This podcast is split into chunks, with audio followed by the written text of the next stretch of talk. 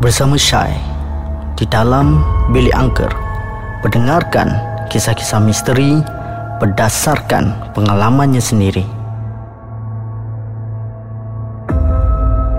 Assalamualaikum, salam sejahtera kepada rakan-rakan dan semua pendengar yang masih setia mendengar Bilik Angker di Audio Plus. Bersama aku lagi Syai dan juga kita hari ini masih lagi bersama tetamu yang sama, Syadus. Dan kalau minggu lepas, aku punya cerita separuh. So aku nak sambung cerita tu untuk episod kali ini dan bagi aku mungkin tak ekstrim lah kan tapi pengalaman sendiri apa yang dah jadi kan but untuk rakan-rakan aku yang 12 orang lagi ni bagi orang itu adalah first time encounter mm-hmm. first time experience pasal daripada 13 orang tu 8 ke 9 orang yang first time masuk hutan uh. sebelum ni dia masuk hutan macam pergi hutan lipo pergi mandi-mandi mm-hmm. balik tak ada camping langsung kan mm-hmm. jadi so Isnin tu tuan terus keluar. Tak ada buat breakfast tak ada apa. Semua aku cakap okay kita jalan elok-elok keluar kan. So bila keluar tu Denai yang biasanya orang lalu lalang tu dah tak ada. Denai hmm. tu dah tak ada. So kita macam Aku tak nak bagi diorang panik hmm. Pasal bagi aku ni siang ni. So Mungkin Pasal hutan Dalam tempoh beberapa jam je Dia punya keadaan boleh berubah. Kan? Dengan keadaan angin Keadaan orang lalu lalang apa semua. So aku cuba menggunakan daya ingatan. Macam okay tak apalah aku Menggunakan ilmu-ilmu hutan yang pernah aku belajar. So aku just uh, dengar punca air sungai tu. So cakap okay tak apa. Kita nak kena redah dua sungai yang tak besar pun kecil je. Uh, so aku follow je bunyi sungai tu. So sampailah. Alhamdulillah kita sampailah ke luar pada kawasan tu kan. So kita pun gerak. Dah gerak tu bila sampai rumah hari pertama hari kedua tu okey tak ada tak ada hmm. apa-apa komplain apa semua so aku pun macam alah just another camping uh, excitement kan. So aku macam alah tiap-tiap minggu aku pergi camping pun. So aku tak ada macam nak nak overreact ke apa hmm. kan. So aku pun tak ada nak sibuk-sibuk tanya member ni korang okey tak okey kan. So kita orang pun ada satu hari tu lepas 3 4 hari tu kita orang melepak, hmm. eh, lepak. So yang melepak ni bertambah dengan kawan-kawan yang lain adalah 17 18 orang macam kita biasa lepak ramai-ramai. And daripada 12 orang yang follow aku pergi camping ni kat situ ada 10 orang. Oh macam tu sudah Ah, Sepuluh sepuluh orang ni ada Lagi dua orang je tak ada So aku macam Eh mana dia ni Mana dia ni kan Dia kata Tah ah, Hari tu kita orang jumpa dia Pergi rumah hantar barang kan Pasal Lepas balik camping itu Ada barang tertinggal dalam beg hmm. So kita hantar kat rumah dia Mak dia cakap dia tak persihat hmm. So kita pun macam ah, Yang dua orang ni bukan adik-adik pun hmm. Tapi rumah dia orang berdekatan lah So uh, dia orang cakap kata macam kita orang pelik juga pasal bila hantar dekat rumah lagi seorang pun sama. Hmm. Orang tua dia kata macam eh dia ni tak sihat balik pada camping itu dia macam um, nak kata macam Shadus punya pengalaman hmm. tu tak sampai ke situ lah. Hmm. Dia tak adalah sampai ke suram lah apa hmm. semua tapi dia orang ni demam. Hmm. So aku macam demam eh. Tak apalah kot adalah tu tertegur ke apa kan. And then a week after that salah seorang parents yang dua orang yang tak sihat ni call kita orang untuk berkumpul kat rumah dia orang. So pergi aku pun pergi. So, sampai je orang tua lelaki dia tanya dia kata, "Siapa kat sini kenal ustaz uh-huh. yang boleh berubat orang lah?" Uh-huh. Sekat dia kenapa kan cik? Dia kata, "Ha, dia ni daripada balik camping hari tu. Dia malam tidur meracau je." Uh-huh. Kan?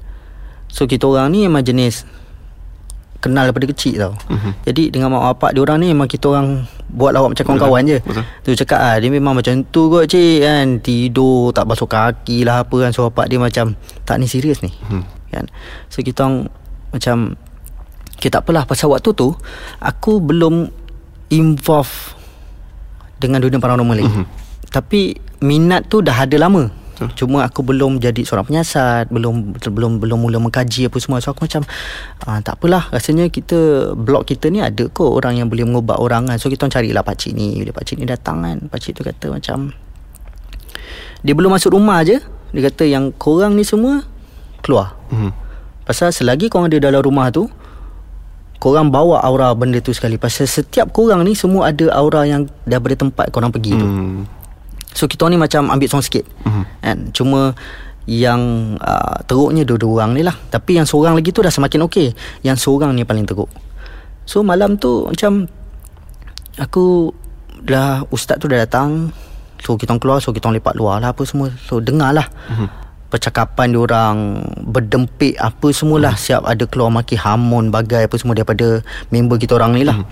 dengan suara yang pelik apa semualah so aku pun macam okay tak apalah.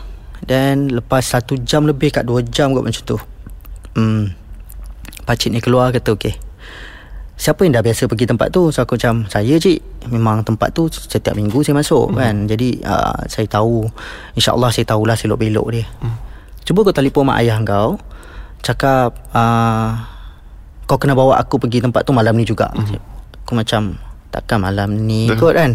So dalam Dalam Dalam Hati tu macam Apa hal aku pula ni kan Tapi bila fikir balik Tak apalah aku yang bawa dorang hmm. Jadi kawan-kawan yang lain ni sebagai menyokong kata cik kita orang pergi sekali boleh tak dia kata boleh pergi jangan nombor uh, jangan nombor ganjil mm. so kita orang pergi termasuk dengan pak cik tu total seingat aku ada 6 orang mm-hmm. pergi dengan sebiji van so sampai waktu tu dah pukul 10 lebih kat pukul 11 malam mm. kita masuk apa semua kan bila sampai tempat tu yang nampak kejadian ni cuma dua orang mm-hmm. aku tolak pak cik tu lah mm-hmm. aku dengan lagi seorang kawan mm. So pakcik tu cakap Sekarang kau tengok Tempat korang camping hari tu uh-huh. Ada apa kat situ uh-huh. So Waktu tu hari biasa Memang tak ada orang camping lah uh. Tapi tempat tu masih Macam ada orang Tengah camping uh-huh. Dia ada cahaya Ada bayang orang Apalah semua So pakcik ni cakap Cuba tengok dengan teliti Apa yang korang nampak sebenarnya So aku pun macam Waktu tu Aku tahu Yang Aku boleh nampak mm-hmm. Tapi aku masih keliru adakah benda ni betul ataupun sekadar mainan perasaan. Mm-hmm. So pak cik ni cakap kata kau boleh-boleh lagi kau. Kan? Kau kenal bapak kau siapa ni kata. So sepatutnya kau lebih tahu. Mm-hmm. Cakap dengan pak cik tu cik saya tak tahulah apa saya nampak ni betul ke ataupun sekadar mainan mm-hmm. untuk saya mempercayai benda tu ada dekat situ kan. Mm-hmm. So pak cik ni tanya siapa lagi nampak? So mm-hmm. member yang sebelah ni cakap saya nampak pakcik tapi saya tak tahu apa yang saya nampak ni si ah, dulu orang panggil nama aku Ipul. Mm. So dia ni cakap kita tapi saya tak tahu apa yang Ipul nampak ni sama mm. dengan saya ke tak. So dia kata pakcik tu cakap cuba kau cerita. Okay saya nampak macam ada kemah kat situ. Uh, pasal kita orang berada jarak tu tak dekat tak jauh tapi kita orang berada di tempat tinggi lah. And then dia pun cerita. Dia kata nampak ada 7 8 orang uh, tengah lepak. Tapi dia tak ada bunyi tau. Bunyi hutan malam. Tapi cahaya tu ada. So aku cakap dengan pak cik tu Betul cik. Apa yang dia nampak Sama yang saya nampak. So pak cik ni macam paksa lagi. Tengok betul-betul. Aku punya tak terperanjat tu sampai Torchlight yang aku pegang tu jatuh. Hmm. Bila aku tenung, tenung, tenung, tenung Benda yang kita nampak tu adalah kita orang. Yang tengah berkemping tu. So pak cik ni cakap macam Korang ada ambil apa-apa tak hari tu? Mm-hmm. Tuan cakap tak ada cik. Memang saya dah bagi tahu orang. Jangan ambil apa-apa Jangan mm. tinggalkan apa-apa. Pasal Saya adalah sikit belajar Tentang ilmu-ilmu hutan ni. So saya dah pesan diorang awal-awal yang diorang ni Ada antara diorang yang tak pernah masuk hutan. Pernah masuk hutan tapi tak pernah bercamping kan. So pakcik tu macam Sekarang ni kita kena cari balik barang tu Pasal ada barang yang kita dah ambil dia tunjuk dekat korang apa yang korang nampak ni adalah untuk mengaburi mata korang supaya korang akan datang sini balik. Dan mujur Alhamdulillah aku yang bawa korang hmm. dan aku yang minta korang bawa aku datang sini. Tu aku pun macam aku tengok kawan aku yang lagi 3-4 orang ni kita macam ada ambil apa lah. So maknanya kita pun macam clueless lah. Tak ada ambil apa-apa kan. So balik rumah. Balik rumah, orang check semua bag balik. Mana tahu ada terambil ke apa kan. Dan kesudahannya adalah benda tu ada kat beg aku tersangkut. So dia ranting kayu berbentuk macam uh, plastic wire. Uh-huh. Tak besar dia kurang daripada tapak tangan ya. Uh-huh. Kecil je. Tapi kayu tu macam diukir cantik licin uh-huh. siap macam bila kau pegang tu rasa macam dah di shellac uh-huh. siap apa semua. So aku pegang. So aku terus macam besoknya tu aku terus jumpa pak cik ni. Cakap cik saya rasalah kuat hati saya ni benda ni. Mm-hmm. kan pasal lain macam lah bentuk dia. Kan so pakcik ni pun ambil. Pakcik ni ambil pakcik tu kata macam kita cuba malam ni hantar lah sekali. So aku tengok pakcik tu nak pergi lagi lah So aku macam Tak apalah cik pergi. Tapi pakcik tu kata macam Tak lagi ramai-ramai. Siapa yang kau boleh panggil Untuk teman Kita pergi. Dan aku pun akan bawa lagi seorang Aku punya pembantu Untuk masuk Pasal kita takut berperang Dia kata mm-hmm. tu. Aku tu macam berperang Apa benda pula. Pakcik ni cerita ni. Mm-hmm. Kan? So pergi. Kita pergi malam tu Tapi awal sikit. Lepas pada Lepas maghrib Kita dah bertolak Pasal tempat tu Daripada rumah kita orang Dalam half an hour sampai ke tempat tu mm-hmm. and trekking masuk dalam dalam around 20 minutes tu mm-hmm. 30 minutes lah masuk. So sampai sampai je dekat tempat yang kita orang pergi kemarin atas bukit tu pak cik tu cakap okay korang stay sini buka torchlight seterang yang boleh duduk je sini jangan putus baca ayat kursi. Mm-hmm. kita orang pergi hantar barang. So bila pergi hantar barang tu benda tu tolak. Mm-hmm. benda tu nak orang yang terambil tu hantar which is akulah. So pakcik tu kata macam mana? Berani tak berani? Cakap pakcik tu macam Cik Nak kata berani tu Taklah Nak kata takut tu pun Taklah kan?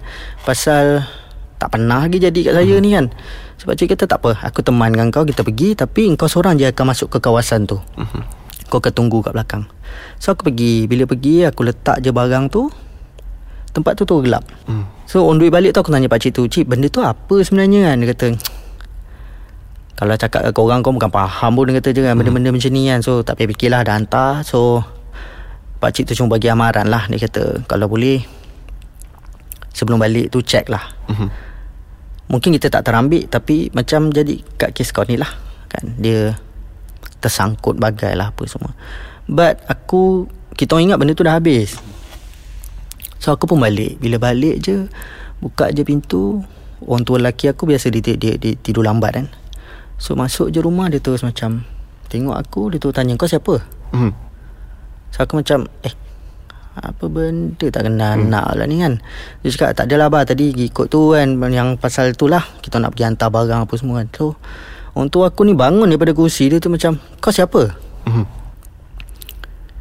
Macam Eh Apa benda ni kan? So aku tengok belakang. Aku tengok belakang takut macam Ada benda mengikut ke apa kan. Rupanya betul. Yang masuk Aku rasa aku orang pertama masuk rumah. Tapi bukan. Sebenarnya aku kat luar lagi. Oh. Benda tu yang masuk rumah dulu So Orang tua aku ni ada Macam Biasalah guru silat kan. Mm. Dia macam Mungkin ada orang belajar Something Untuk mengenal benda-benda mm. macam ni kan. So aku macam Rupanya aku masih dekat luar pintu. Yang masuk rumah tu adalah Benda yang berupa aku. Tapi Alhamdulillah Pasal aku tak Tak kena demam ke mm-hmm. apalah kan. Alhamdulillah Mungkin semangat kuat lah Apa semua kan. So Bila bapak aku dah Dapat menghalau benda tu keluar Aku masuk je rumah Bapak aku tu macam cakap Lain kali Pergi mana-mana? Keluar masuk bagi salam lah mm. Jadilah orang Muslim Yang jadi orang kafir katanya mm. tu So aku macam Eh tadi masuk bukan bagi salam eh? Tak Bukan masuk rumah. Masuk rumah semua orang ingat bagi salam. Mm. Ni kau pergi ke tempat tu? Tempat tu kau tak tahu tempat siapa tu. Kan? Ni kau bagi salam pun tak Kau keluar pun tak. Bagi salam apa semua. So kau macam balik Ikut suka hati kau Nak balik siapa-siapa Nak bawa balik benda-benda macam ni kan. Hmm. So kau kena ingat Kau ada adik kecil ni. Jadi aku macam Okay. So lepas benda tu Setiap kali aku pergi ke tempat tu Pergi camping Aku takkan duduk dekat situ. Dia jadi macam serik tau. Betul. Dia serik kan. Lepas tu aku tanya geng-geng lain lah. Kata kau nak pergi camping ke?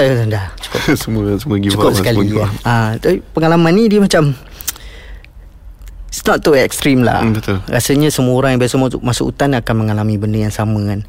Jadi bila tiap kali aku masuk hutan ni Dan lagi banyak ilmu hutan yang aku belajar ni Dan jurulatih ni Ada separuhnya yang memang uh, Yang kuat agama mm-hmm. lah. Mm-hmm.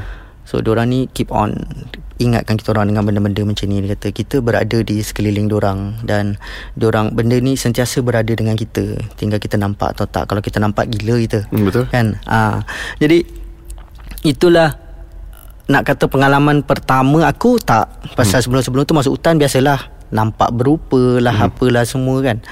Uh, tapi itu first time yang jadi kat aku yang kena kat orang lain tapi dia tempias kat aku. Lepas tu kena kat orang lain kena kat aku balik. Uh, jadi dia macam oh dia pusing pasal dia nak bagi pakcik ni cakap dia kata sebenarnya dia nak bagi peringatan kat korang. Hmm. masuk tempat orang tengok kiri kanan atas bawah depan belakang. Bukan tengok kiri kanan je. Hmm. kan? Ni mesti korang ada buat ona lah apa semua kita macam biasalah cik. Masuk hutan ni ada main gitar lah apa semua dia kata tak tak tak dia mungkin ada salah seorang pada korang ni yang niat dia tak betul. Hmm. Kan. So dia kata penting juga niat tu pasal kita masuk tempat yang yang kita tak tahu apa benda dia kat situ kan. Jadi itulah dia pengalaman sebut sikit pengalaman aku ni dah lama ni aku ingat lebih pada 20 tahun lah. Waktu tu aku 16 17 18 tahun lah. Pasal aku sekolah Sampai form 3 je. Tu form 4 tak sekolah Form 5 masuk sekolah balik kan.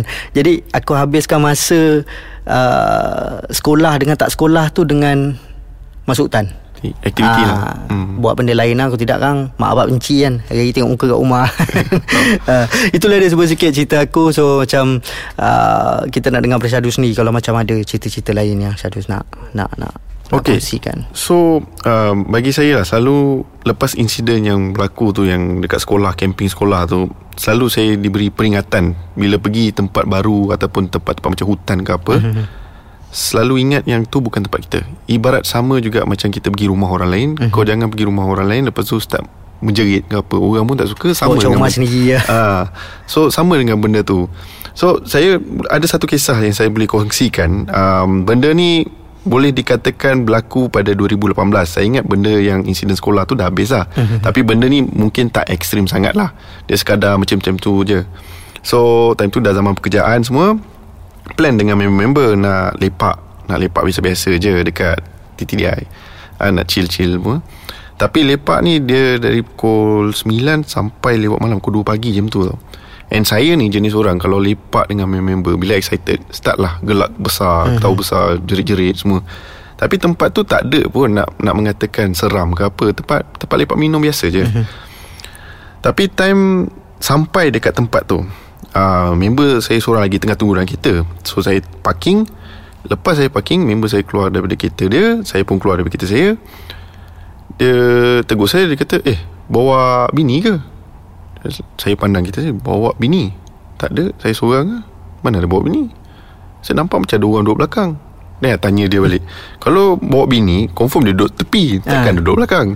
Kan So dia kata Okay mungkin headrest kot. Nampak macam ni headrest Okay tak apa Abaikan. So lepak-lepak semua uh, Lepas dah settle Time nak balik tu Member saya still Cakap Aku rasa macam ada benda Kat belakang kereta kau ni. Sebab aku nampak macam rupa Bayangan and bentuk. Tapi Nak kata headrest tu Tak agak Then like uh, Saya beritahu dia Cakap Aku nak balik ni tak, Dan pukul 2 pagi. Tak manis saya seorang-seorang Hmm. Dia kata Fikir-fikir Okay lah mungkin tak ada apa-apa. Okay saya pun drive balik. Drive balik Tak rasa apa-apa lah. Tak ada rasa yang seram ke apa. Mm-hmm. Tapi saya elok Saya sampai rumah uh, Time saya jalan dari parking Saya stay kat apartment Dari parking tempat kereta saya Nak jalan Naik atas uh, tingkat Satu tingkat dia Parking bawah Dengan rumah saya kat atas tu. Saya guna tangga. Time saya berjalan Saya dengar tapak kaki tau Tengah ekori And Orang tu saya cakap Bila balik malam ke apa Jangan tengok belakang ke apa-apa lah. Tapi saya jenis yang Degil orangnya. Saya still pandang belakang Tengok. Kan Tak ada apa-apa. Tak nampak ada orang ke Kelibat-kelibat manusia lain tak, tak ada. Tapi still ada bunyi tapak kaki tu. Tapi bukan tapak kaki saya lah. So continue. Jalan Buat tak peduli lah. Sampai ke rumah Saya dah mandi Bersihkan diri semua. Sebelum tidur ni Saya ada satu habit. Saya akan duduk dekat hall tu Relaxkan diri you know, Sebelum tidur tu. So tengah saya bermain dengan phone saya Lepas tu ter- terdengar macam ada bunyi. Dia macam seakan-akan bunyi cicak tau. Tapi dia bukan Cicak kita tahulah bunyi cak cak cak cak tu. Tapi yang ni dia nyaring sikit. And Asal bunyi tu dari depan TV saya. So saya pun macam Tak selesa Saya pun pergi kat area TV tu Start lah selongkar cari. Mana benda ni kan? Mana datang bunyi ni? Tak ada apa-apa. Dan tiba-tiba bunyi tu Pergi ke Saya ada dua hall. Dia ada hall kedua tu Pergi dekat hall kedua Belakang cermin. Bunyi tu. Bersambung. So Bila nak kata Kata kalau cicak Takkan dia lompat macam tu kot. Mm-mm. Kan? So Saya start follow. Follow benda tu And Bila makin lama Makin dengar bunyi tu Saya naik baran. Saya dah start uh, Menjerit uh, Kau Kalau kau nak keluar Kau keluar lah mm-hmm. Saya dah start Macam mencabar benda tu. So still Bunyi tu Tak dapat cari punca dia And daripada Ruang tamu kedua Dia masuk ke bahagian dapur Bahagian kabinet-kabinet semua. Bunyi tu macam seolah-olah bergerak Dekat area situ tau.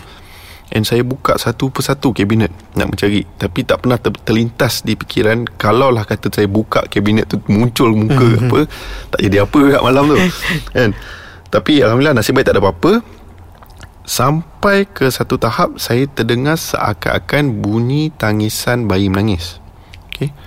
So obviously kita akan fikir oh mungkin ada bayi yang menangis dekat floor-floor area situ lah. Uh-huh. Tapi one thing is that tempat saya time tu saya stay tak ramai orang satu and kebanyakannya newly couple. Okay. Ah, tak ada bayi. Ni saya confirmkan sebab saya chat dengan management sendiri. Kata ada tak my floor ada bayi ke apa ataupun tetamu yang bawa bayi selalu dia akan buat checking. Dia kata memang tak ada malam tu. Tak ada siapa-siapa sebab hari bekerja. So okay fine. Terdengar bunyi tangisan bayi malam tu saya pun dah dah start rasa meremang dia lain macam lah. Kita boleh tahulah perasaan ni yang lain daripada yang lain. Sehingga last kali boleh dengar dekat bilik belakang tu. So dapur saya bilik belakang dekat cermin tingkap tu ada bunyi ketukan. Bunyi ketukan and ada bunyi yang sama juga. Bunyi seakan-akan cicak tu. And uh, tak, saya lupa segala pantang larang apa benda yang pernah dinasihatkan. Uh-huh. Saya pergi ke cermin tingkap tu. Saya buka. Bila saya buka terasa macam ada satu benda yang masuk. Uh, bulu tengkuk dekat belakang saya naik and rasa macam ada benda kat belakang. Dah macam dah start berdamping ataupun berada dekat dalam rumah lah. And time tu lah saya dah rasa tak sedap hati. And nak time nak pusing tu pun dah fikir ini kalau aku pusing ni ada lembaga ni kat situ juga lah pingsan ni. Tapi nasib baik time pusing eh, tak nampak apa-apa. Tak nampak apa-apa tapi dah rasa macam dah tak sedap badan dah. Saya terus lari masuk bilik Selimutkan diri Sebab dah rasa sejuk And Try abaikan apa yang dah berlaku. Semua lampu semua dah biar kan Dah tak ada masa nak tutup. And Tidur lah So Sepanjang tidur tu Saya selalu rasa macam Seakan-akan macam ada benda yang Tarik kaki saya tu. Dia macam tarik And ataupun Dia macam Cakar-cakar. Tapi tak ada bekas Tapi boleh rasa cakaran tu. So bila bangun Saya dah start rasa macam Sakit-sakit. Okay Tapi time tu saya tak ingat apa-apa. Saya ingat macam Mungkin sebab lepak malam ke apa semua. Okay. So saya masuk kerja Masuk office macam biasa. Bila masuk office Ramai dah start tegur Kenapa muka you Nampak pucat lah? Nampak macam Darah Macam tak ada darah kat muka lah So saya cakap Eh okay ni Tak ada apa-apa Rasa rasa macam biasa Tapi pada hakikatnya Saya tahu Memang ada benda yang Dah tak kena lah Because bila tiap kali saya jalan dekat kawasan yang tak ada orang yang sunyi, uh-huh. saya akan rasa macam seolah-olah ada mata yang memandang. Diperhatikan. Ah, lah. diperhatikan. Uh, tapi again saya selalu convince diri sendiri yang ini semua mungkin sebab stres ke apa kan, mungkin tak ada apa-apa. Tapi selalu diikuti dengan perasaan yang tak tak tak berapa selesa lah. Uh-huh. Sehingga kan isteri saya dah tak tahan dengan perasaan dekat rumah tu. Even though saya dekat office tapi dekat rumah tu dah rasa lain macam. Okay call again mak saya. Uh, mak saya cakap dia pergi mana? So saya cerita lah lepak semua benda. Malam tu juga lepas maghrib mak saya datang rumah. Again mak saya tanya kau pergi mana? Kau selalu buat hal kau kalau keluar tak boleh nak kontrol nak kawal diri ke apa So saya cakap tak ada Just keluar dengan member-member Just have fun lah. Tak ada, tak ada terfikir tak ada, Kita tak ada niat nak benda tu nak ikut balik. And also Bagi tahu lah I cabar dia bising marah semua benda kan. Saya ni lah masalah kau. Apa orang kata berani tu ada tapi semangat tu lemah. Mm-hmm. ha. so mak saya pun macam biasa dia start uh, berubat dia. Dia suruh ambil semayang semua. Tapi kali ni dia tepuk belakang saya. Dia tepuk tiga kali. Tapi yang uh, benda yang bagi saya menyeramkan and also bagi saya pengalaman isteri saya yang pertama dia tengok benda ni bila mak saya tepuk belakang tu selalu kalau kita tepuk kat belakang ni dia sakit tau. Mm-hmm. dia ada yang pedih tu. Tapi bila mak saya tepuk Saya gelak. Okay And Saya tak rasa sakit apa-apa pun Tapi saya tahu hentakan tu memang kuat. Hentakan pertama Saya gelak kuat. Hentakan kedua Saya gelak biasa-biasa. And kali ketiga Baru saya rasa sakit. Uh, So Mak saya cakap Benda tu Bukan hanya berada di rumah Tapi dah start Masuk okay. Dalam diri So Nasib baik pada waktu tu Still awal lagi And mm-hmm. also mak saya cakap Ada kemungkinan Kau dah pergi kacau tempat dia And Again Alhamdulillah uh, Saya amalkan uh, Apa yang mak saya suruh uh, Bacaan kursi Dan uh, ada botol air yang mak saya uh, Dengan bacaan yasin semua Diberikan Saya pun minum Dan Alhamdulillah lepas Selang seminggu dua Lama ke tau Baru saya start to Pick up balik And Jadi biasa balik lah mm-hmm. So Dalam sepanjang pengalaman saya lah Dengan benda ni kan Saya notice satu benda je sebenarnya perangai saya bila experience benda ni is that tak boleh control diri. Betul. Bila dengan member-member lupa pantang larang kawasan and start menjerit, start gelak-gelak macam kita tu seolah-olah tu kita punya tempat padahal kita lupa kita pun bukan seorang-seorang dalam dunia ni. Mm-hmm. Kita berkongsi dengan makhluk yang kita sendiri tak nampak. Ha. Okay Dia kalau cerita macam Start daripada menumpang ni lah hmm. Dulu aku biasa dapat soalan-soalan daripada kawan-kawan yang macam Eh kau buat seekers ni macam um, Tak ada benda mengikut balik hmm. ke um, And hari-hari kau tak buat seekers macam mana Apa hmm. kau rasa apa semua Dia macam ni Aku cakap orang kalau macam uh, Pada mula-mula Memang dirasa macam kau rasa marah hmm. Kau rasa macam Tak puas hati Kau rasa macam tak adil kan? So Adalah beberapa persoalan tu Aku jawab lah Dengan spontannya Dia kata macam Benda paling biasa lah Yang hmm. kau lalui Aku cakap dia macam ni um, Waktu tu aku duduk Kota Mansara Dan Aku selalu melipat di Shah Alam hmm. uh, tapi kawan-kawan kat Shah Alam tak ada kena-mengena dengan dunia paranormal langsung. Pasal aku tak ramai kawan-kawan dalam dunia paranormal. Hmm. Pasal aku bukan penyiasat macam geng-geng paranormal dekat luar. Hmm. Aku cuma muncul untuk rancangan TV. Hmm. But dalam masa yang sama aku adalah seorang pengkaji juga. Kan? So aku mengkaji-mengkaji cuma aku tak orang kata apa tak exposekan diri dengan macam grup-grup paranormal yang lain yang every week buat kajian every week pergi terjah mm-hmm. apa semua kan. so walaupun dapat banyak jemputan aku cakap dia orang tak aku bukan orang macam tu kan aku tak nak mengganggu kesejahteraan hidup pasal pasal tuan saja yang tahu benda-benda yang benda-benda yang yang yang aku hadap dan ada benda yang aku tak boleh hadap mm-hmm. kan so aku cakap dia orang benda paling simple lah Bukan benda simple Benda yang paling biasa hmm. aku lalui adalah pasal Aku jenis manusia yang Kalau ada hari aku nak explore Aku akan explore Kalau ada hari yang aku tak akan explore Aku akan lalu route yang sama Every day hmm. Supaya Pasal aku ni malam ada masalah Penglihatan sikit Jadi Kenapa aku lalu route yang sama Pasal aku dah tahu lubang dia Dekat mana longkang Betul. Dekat mana apa semua So senang Tapi ada satu satu stretch jalan daripada on the way balik daripada Shah Alam ke Kota Mansara ni dia always motor aku akan berat. So aku bawa motor hmm. dia akan berat je kat situ. Dan lepas pada stretch tu berat tu akan hilang. Sekarang orang macam dia kata lah mungkin bukit kot cakap tak. Hmm. kan? So tu pasal aku cakap dengan korang. Jadi pasal korang tak mengalaminya. Hmm. uh, so kalau kejadian balik rumah mengikut ni terlalu banyak kalau nak diceritakan satu-satu tu dia jadi cerita dia sama je mm-hmm. kan? Tapi yang aku boleh pastikan insyaallah langkah terakhir dia adalah depan pagar rumah aje mm. kan? Insyaallah kita prepare siap-siap apa semua. Jadi so soalan ni sampai sekarang orang masih bertanyakan walaupun orang tu tak kenal aku tak kenal dia mesej kat Facebook dia kata bang uh, buat seeker dulu tak ada ke benda mengikut balik rumah so macam mana abang handle macam alamak So aku ada menceritakan benda ni dalam podcast yang dulu dan juga aku ada buat dalam penulisan. So aku just share je link tu. Hmm. Ha, baca, dengar. kan? Pasal kalau cerita dia ulang benda yang sama kan. Tapi ni aku nak cerita sikit tentang pendek ya cerita ni. Hmm. Dan sampai sekarang aku masih lagi tak faham kenapa benda tu jadi. Ni related dengan mimpi. Okay, waktu aku buat seekers dulu. Kita orang punya call time dekat dekat Sri Pentas. Biasanya seawal pagi. Hmm. Sebelum subuh tu kita nak berkumpul dah. Biasanya dia akan cakap Syai kau host. Tak perlu datang macam kru pun. Uh-huh. Tapi aku ni suka tengok Proses. So aku cakap dengan orang Aku bukan duduk depan TV je. Aku tolong shoot behind the scene apa semua. Jadi aku nak ada dengan korang. Jadi masa yang sama Aku dapat belajar benda-benda yang baru Kan? Pasal uh, nak kata aku minat secara mendalam dalam bidang produksi ni Bukanlah macam mana aku minat fotografi. Uh-huh. But aku suka belajar the process So aku akan ada dekat dekat Sri Pentas ni around dalam uh, empat setengah pukul lima pagi macam tu lah. Kalau wife aku dia larat bangun dia akan mhm. hantar. Kalau tak aku akan call cab lah untuk mhm. datang ke sini kan ataupun aku bawa motor parking dekat bawah je. Tapi aku tengok kalau sesi tu kita orang pergi lebih daripada seminggu aku takkan bawa motor. Mhm. Kau akan datang naik cab pasal biasanya bag lagi besar kan.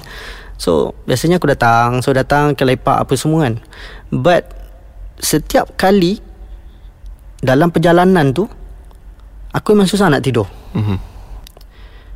um, Mungkin pasal Aku akan amalkan beberapa jenis zikir Untuk untuk protect diri Apa semua Pasal kadang-kadang sebelum kita sampai je dekat lokasi tu Kita dah kena serangan Secara halus-halusan kan? Macam-macam jenis lah hmm. Benda yang logik di fikiran Jadi hmm. orang takkan fikir benda tu benda mistik Tapi kita orang dah biasa lalui hmm. Contohnya macam tiba-tiba Empat-empat tayar van tu Pecah hmm. Serentak Kita macam Pijak apa ni kan hmm. So benda-benda macam tu Lepas tu macam uh, Van berat semacam Apa semua kan So ada beberapa kali aku akan tidur waktu in between link. Mm-hmm. Maknanya contoh kita pergi siang kita akan ada host link dulu. Mm-hmm. Aku kena bercakap tentang introduction ataupun kalau ada interview session apa semua akan buat interview. Lepas pada tu kita akan ada gap 2 hingga 3 jam mm-hmm. untuk kita punya crew nak set up segala kamera apa semualah. Mm-hmm. And benda ni makan jam pasal kita terlalu banyak equipment. So time tu je aku akan ambil masa untuk tidur. Tapi bila pertama kali terjadi dekat aku uh, Aku terus bagi tahu dekat dekat kawan-kawan yang lain Kalau aku tertidur Tolong kejut mm-hmm. So diorang tanya kenapa So aku cakap okay Dia kejadian dia macam ni Kejadian ni Sebenarnya dah jadi 2-3 kali Tapi lepas 2-3 kali tu Baru aku start sedar mm-hmm. Kenapa jadi macam ni Dan even sampai sekarang Aku tak dapat cari jawapan dia Bila kita tengok filem Inception Betul. Dia seakan sama hmm. Dalam tidur Ada tidur Dalam tidur tu berjaga Tapi sebenarnya kita tidur ah. So benda tu banyak kali terjadi Sampai satu tahap Salah seorang daripada penyiasat Perasan aku macam meronta Dalam hmm. tidur tu. Tapi dia kejut aku tak bangun. Hmm. Dia cakap Kita orang dah renjis air Syai Dekat muka kau. Kau tak bangun. Uh, Apa? Uh, Amir siap tampar muka kau. Kau tak bangun. Tapi kau meronta. Kau ingat tak apa yang jadi? So aku cakap dia Setiap kali Aku aku tidur tu Aku akan mimpi Lokasi yang kita nak pergi ni lah. Hmm. So Ada orang bagi tahu Syah itu alamat tu Memang benda tu ada dekat kau. So mungkin setengah tempat Kau akan dapat alamat tu lebih awal. So aku cakap tak lah Tak mungkin Tak mungkin. Pasal um, Alamat yang aku dapat ni Tak ada kena-mena dengan rumah tu pun. Hmm. Tapi Background dia adalah rumah tu. Dan tak pernah lagi alamat tu aku dapat kena dekat lokasi-lokasi lain. Maknanya cerita dia berlainan daripada segala lokasi yang kita pernah pergilah. Jadi aku cakap ni bukan alamat. Kalau alamat sama ada menceritakan balik tentang kisah rumah tu, mm-hmm. apa yang terjadi, apa yang akan terjadi, mungkin tak mungkin lah apa yang akan terjadi. Maknanya kita boleh predict masa depan pula kan. But mungkin dia akan relate dengan rumah-rumah yang lain atau lokasi-lokasi lain. Aku cakap mm-hmm. tak, tapi boleh tak next time nampak aku tidur tolong kejut mm-hmm. pasal banyak kali dah jadi macam ni dalam aku mimpi tu aku rasa aku dah bangun tapi sebenarnya aku tengah mimpi mm-hmm. lagi dalam mimpi ada mimpi yes dalam mimpi ada mimpi lepas tu ada sekali tu jadi dekat Sri Pentas mm. kita orang balik daripada Kelantan kalau tak salah So sepanjang jalan tu memang aku penat sangat Pasal apa aku ingat season tu adalah season paling teruk aku kena Dalam mm-hmm. Seekers Sampai aku bagi tahu kat producer Cakap bos Saya nak stop mm-hmm. So bos cakap kita ada lagi dua lokasi. Tolong habiskan. Mm-hmm. Lepas tu Kita tengok lah Next season macam mana. So balik pada Kelantan tu Memang aku penat lah. So aku tidur. Tapi aku tidur tu dah masuk Dah masuk Pahang tu Aku mm. dah start tidur lah. Aku cakap dah mengantuk sangat ni kan. So Seingat aku Kita orang sampai dekat sini Pukul 5 pagi macam tu. Dekat-dekat subuh lah. So sampai Dia orang cakap aku tidur lagi waktu tu So diorang biarkan lah Diorang unload barang lah Apalah semua kan. Hmm. Tapi Aku rasa aku dah bangun. Aku rasa aku dah bangun. Aku siap pergi lepak kafe Sedangkan kafe tak buka lagi Time macam tu kan. So aku dah siap lepak Tapi aku seorang Kan. Jadi Bila aku tersedar tu Aku masih ada dalam van Tapi Kejadian yang aku berjalan tu Macam betul. Macam aku berjalan pergi lepak kafe Yang cuma yang memeningkan kepala aku adalah Pukul 5 pagi pergi kafe Kafe tak buka lagi pun. Ada, tak, tak ada siapa pun. Memang kafe takkan buka Pukul 5 pagi lah kan. Jadi Aku sentiasa mengingatkan Geng yang sequence ni Kalau aku tertidur Tolong kejut. Tapi uh-huh. mungkin hari tu Pasal aku terlalu penat kan. Ha, Ni dia, kita nak cerita sikit Tentang mimpi lah. Uh-huh. Even sampai sekarang Aku masih tak faham Kenapa benda tu jadi. Uh-huh. Kan? Dan aku pun macam Mungkin Secara logiknya Mungkin penat. Kita terlalu penat yang sangat ekstrim sampai kita tak sedar pun mm-hmm. sebenarnya kita tidur. Kita tak sedar pun bila kita bangun. Mm-hmm. kan? Tapi setiap kali aku tertidur dia akan jadi. So susahlah nak nak nak nak terangkan. Mungkin ada pendengar kat luar sana pernah pernah mengalami. Mungkin korang dah dapat jumpa jawapan ke bolehlah share. Kan? Jadi kita dah sampai ke penghujung episod kali ini. Dan terima kasih banyak kepada tetamu kita hari ini kerana sudi datang meluangkan masa dan share sedikit sebanyak pengalaman di masing-masing dan aku pun mencerita sedikit sebanyak apa yang aku pernah lalui dulu uh, Aku ingat ada ada satu soalan orang pernah tanya. Banyak betul kau punya stok cerita hantu. Dia macam ni bro. Kau pergi tanya mana-mana pengkaji dan penyiasat paranormal. Memang terlalu banyak lah cerita-cerita paranormal ni pasal kita orang mengkaji. Betul. Kan? Dan betul. kita orang akan cuba keluarkan any relationship kehidupan seharian ni dengan paranormal. Tapi susah. Mm-hmm. Dia mesti akan terkena sikit kan. Betul. Jadi kita orang memang terlalu banyak stok ada cerita tu pendek ada cerita yang panjang mm-hmm. kan jadi apa yang aku mampu aku sharekan lah tu pasal podcast kali ni kita jemput tetamu supaya pendengar boleh mendengar cerita yang lebih fresh pasal apa ada waktu podcast yang lalu yang yang yang dulu 86 episod Oh, so bayangkan berapa banyak story yang dah ada dalam tu termasuk dengan beberapa orang tetamu yang dah yang yang berpeluang untuk menjadi tetamu lah. Jadi pada rakan-rakan dan pendengar semua kalau korang ada sebarang pertanyaan cadangan korang boleh masuk ke laman Facebook rasmi Audio Plus ataupun boleh tengoklah kita punya tweet uh, IG semua benda sama juga kan? Uh, tweet handle dan pun Instagram handle semua Audio Plus. Boleh tengok dalam tu segala posting dan Audio Plus ada macam-macam channel podcast lagi. Korang boleh layan lah. Jadi InsyaAllah kita akan bertemu lagi di episod yang akan datang bersama aku Syai dan tak tahu siapa lagi tetamu kita untuk yang akan datang dalam Bilik Angker. Hanya di Audio Plus. Assalamualaikum.